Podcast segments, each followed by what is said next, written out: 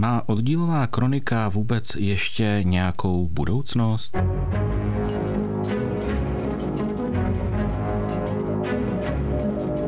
Podcasty z Vlčáckého doupěte. Další pokračování na dobrodružné cestě scoutingem. Odkrývání historie, listování minulostí, hledání smyslu a podstaty scoutingu. Milí posluchači, vítejte u další epizody našeho podcastu z Vlčáckého doupěte.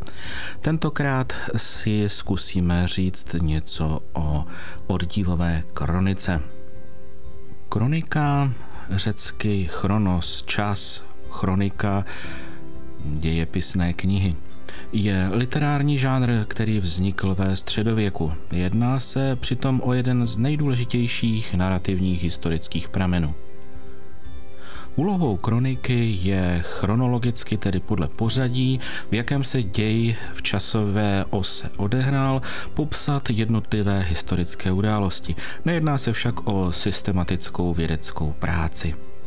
Kronikář píše kroniku z pohledu své osobnosti a má právo do kroniky zapisovat své názory, komentáře a množství informací zapsaných do kroniky nezáleží pouze na kronikáři, ale i na občanech obce, kteří mají právo poskytovat kronikáři různé dokumenty, fotografie, postřehy a informace z dění v obci. Tolik k obecní kronice. Dokonce je zřízen i zákon, kdy na jaře v roce 2006 byl nový zákon číslo 132 lomeno 2006 sbírky, tedy zákon o kronikách obcí, uveden v život. V paragrafu prvním čteme úvodní ustanovení, že každá obec vede kroniku, obce dále jen kronika, do níž se zaznamenávají zprávy o důležitých a pamětihodných událostech v obci pro informaci i pro poučení budoucím generacím. V paragrafu druhém vedení a uložení kroniky se píše – za prvé, kronika je vedena jako ručně psaná kniha s číslovanými listy nebo v elektronické podobě s následným tiskem číslovaných listů po uzavření každého kalendářního roku na trvanlivém papíře určeném pro dokumenty, které se zajistí vazbou. Za druhé, nedílnou součástí kroniky je příloha, která obsahuje písemné, obrazové nebo zvukové dokumenty doplňující zápis v kronice. A konečně za třetí, obec zabezpečí kroniku proti ztrátě, poškození a neoprávněnému přístupu. Tak ještě pořád si stále myslíte, že kronika je věcí nedůležitou, věcí zbytnou, bez které se oddíl obejde. A kronika, která je jen tak pro parádu, nevím, posuďte sami. E-kronika nebo CD kronika nebo externí disk, na kterém je kronika uložená, je podle mého i když jsem ajťák, jako nestále médium a není ani jistota v cloudu, že se informace udrží na delší čas, než je potřeba. A fotokronika je dobrá věc, ale záleží na kvalitě vyvolání negativů a pozitivů, tedy fotek, no a také na ustálení a kvalitě ustálení těch fotek, tedy pozitivů. Kvalita tisku, pokud se kronika tiskne jako fotografie, že se tisknou, tak záleží na podložce, na tiskovém médiu, na povrchové úpravě. Také stálost není zaručená. Existuje speciální archivní fotopapír, ale to asi není pro vedení oddílové kroniky zrovna levná záležitost. Existuje také tištěná kronika, ale tady zase opět stálost ingoustu, reakce na obsah kyseliny v papíru, při bělení papíru, nevýhody laserového tisku, při tištěné kronice.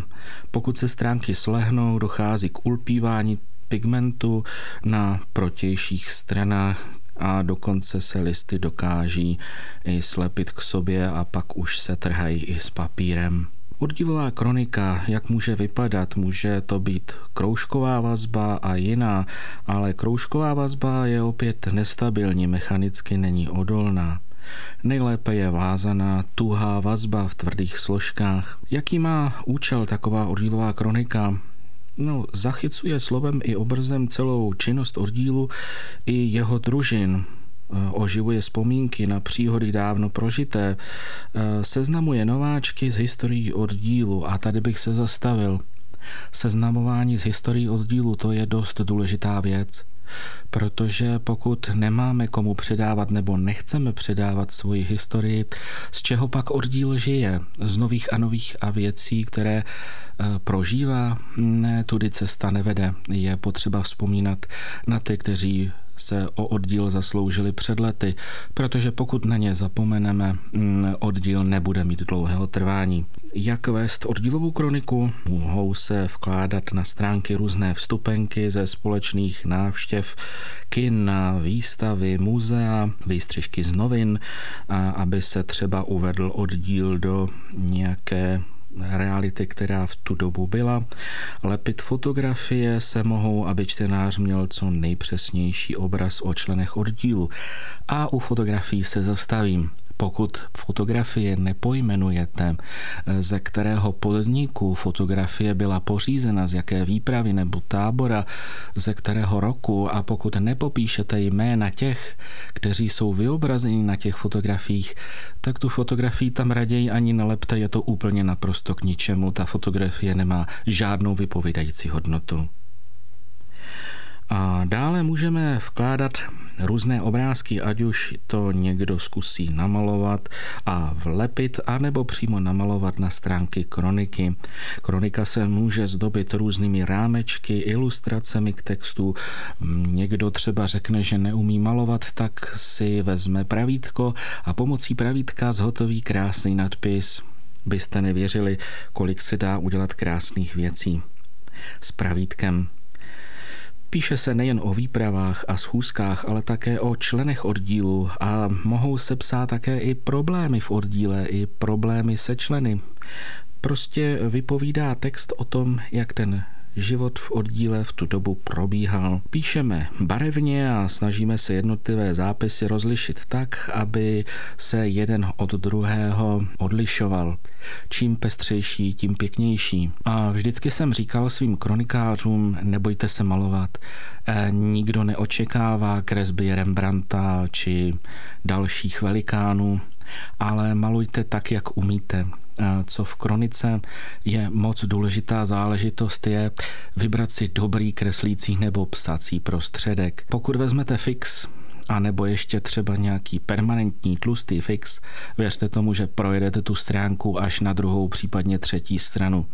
Tak asi takovýmto způsobem ne, protože je to znehodnocení vůbec estetického toho dojmu a také znemožníte psát dalším, další zápis na další straně.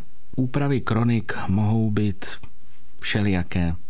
Důležité je, aby co nejpěkněji a nejvěrohodněji zachycovali život v oddíle, aby zachycovali osudy kluků nebo děvčat, kteří oddílem procházeli. Věřte tomu, že když se vrátíte po 30 letech a budete kronikou listovat, pomenete si na některé věci, na které jste třeba už dávno zapomněli a oživí se vám vzpomínky a dostanete se zpět do toho děje, dostanete se zpět do toho táborového dne a najednou se vám pospojují různé vzpomínky a budete za to rádi. A když u toho budete mít mlad, mladší členy, tak tím lépe, protože jim můžete vyprávět. A někdo řekne, prosím tě člověče, co nám to tedy vyprávíš? Neotravuj nás nějakýma vzpomínkama, to je pro nějaké staré páprdy, to není pro nás. Omyl, bratře, sestro.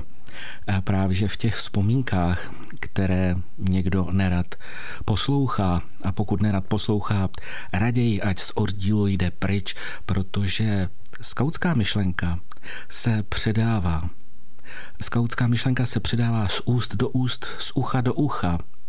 Skautská myšlenka se žije. A pokud není co předávat, není budoucnost. Protože kdo na tu historii a minulost zapomene, nemá právo na budoucnost. Nemůže, nejde to, nefunguje to. Možná, že teď někteří mi to budou vyvracet, ale vzpomenete si za pár let, stačí za pět, za sedm let a uvidíte, že mi dáte za pravdu. Tak třeba na vánoční schůzce jsme měli bratra, který si tak listoval našimi vlčáckými kronikami a říká, jejda, to není možné, ten tábor není o nic moc dražší, než to bylo před lety. To je zvláštní. Takže i takové různé věci, na takové můžete narazit a takové zajímavostky můžete objevit. Našim liškám, družině lišek, děvčat, jsem poradil, aby zkoušeli tisknout fotografie, pokud je dávají do kroniky, aby byly menší, aby zkoušeli užívat velikost podobně jako třeba Foglar ve svých kronikách.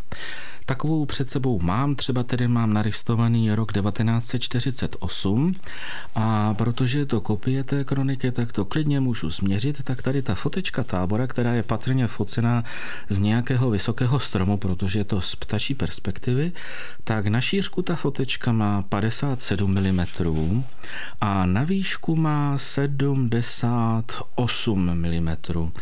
A je to vlastně udělaná kopie, která vlastně ani není zvětšovaná a může být vlastně otisknutá nebo otisknutá, přenesená z negativu, okopírovaná z negativu na pozitiv v kopírovacím rámečku, tak takové jsou nejlepší. A pak je tady další, to bude z nějaké mm, flexarety nebo něčeho takového podobného, protože tady je velikost 6x6. Jo?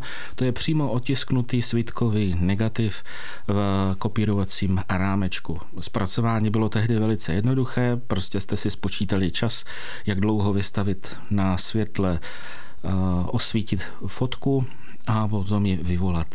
A protože byly dobře ustálené a ustalovač byl dobře namíchaný, tak fotografie ani po té době nejsou zezrzavělé a nemají na sobě kovovou vrstvičku, takže jsou dobře dobře ustálené a jsou dobře čitelné. Mám tady před sebou stranu z 20.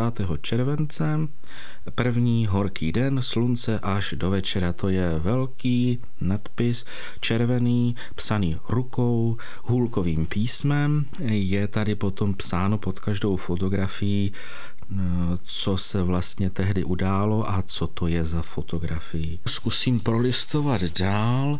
Jsou tady tedy nalepené i strojopisné stránky na průklepovém papíře. Je vidět, že papír prosvítá až na druhou stranu. Je tam něco připsáno. Je střábovi jsme jinak již psali dříve, ale naše dopisy se asi minuly na cestě takže to je tady psán dopis z Černošic 7.7.1970.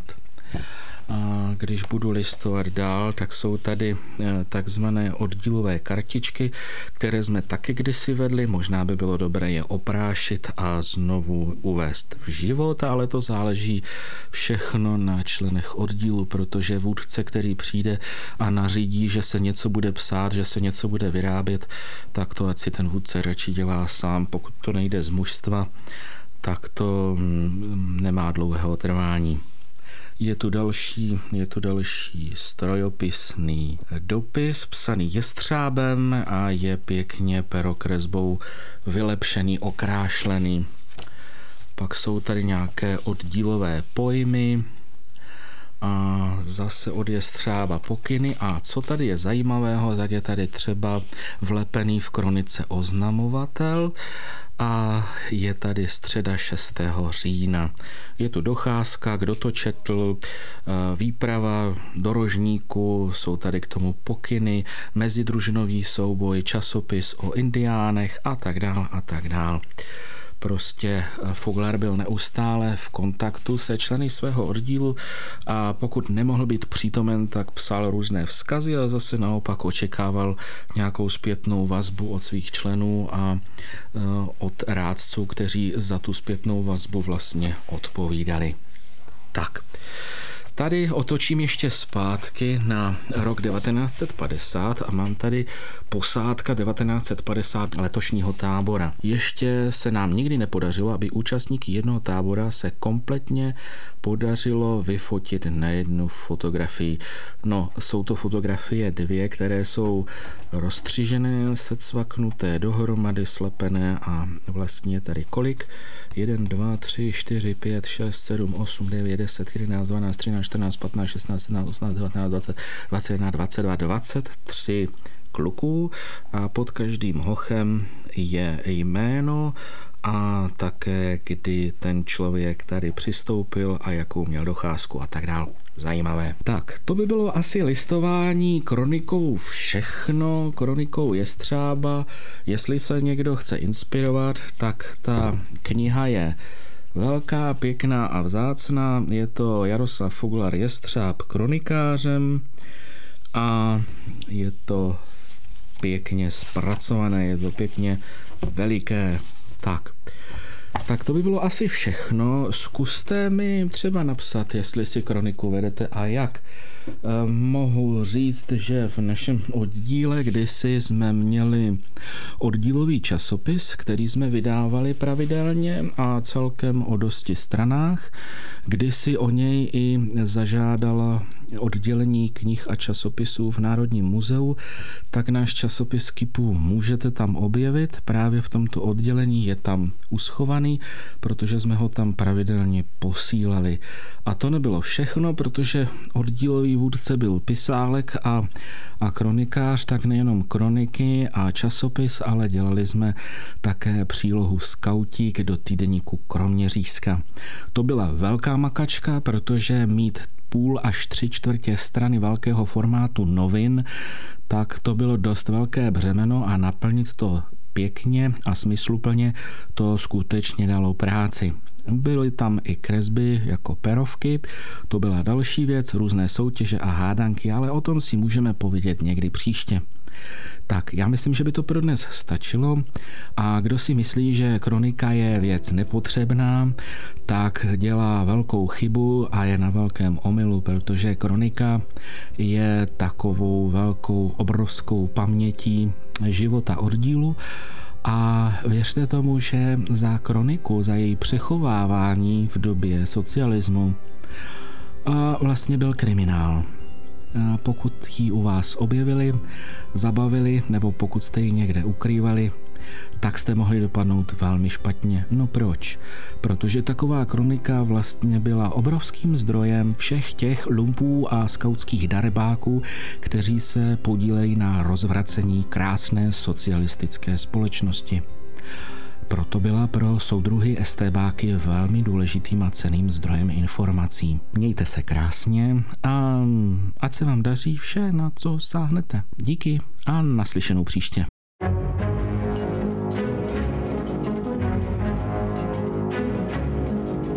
Podcasty z Vlčáckého doupěte.